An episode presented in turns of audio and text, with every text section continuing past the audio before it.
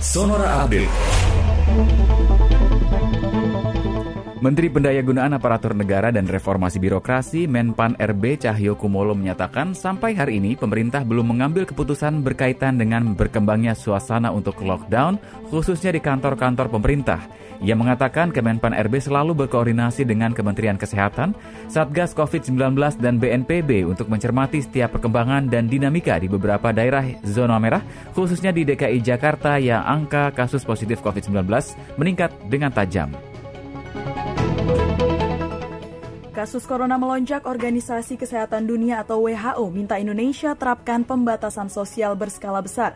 Peningkatan drastis tingkat keterisian tempat tidur rumah sakit di Indonesia bagi pasien COVID-19 harus menjadi perhatian utama.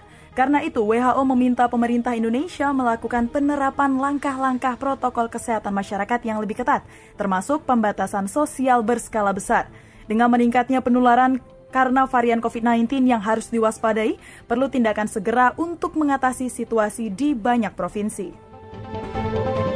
Seorang anggota tim sepak bola nasional Myanmar yang bermain pada babak kualifikasi Piala Dunia 2022 di Jepang menolak untuk pulang ke negaranya dan mencari suaka.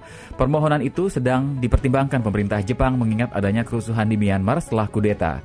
Piai Lian Aung menjadi penjaga gawang cadangan tim Myanmar dijadwalkan terbang pulang dari Bandara Internasional Kansai pada Rabu malam, tetapi tidak bergabung dengan para anggota tim lainnya. Ia menyatakan keinginannya untuk mencari perlindungan di Jepang dan melalui seorang penerjemah mengatakan bahwa dengan kembali ke Myanmar ia akan mempertaruhkan nyawanya.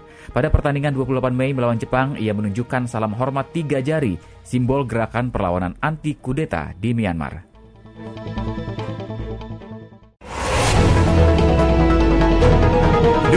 Sonora Update.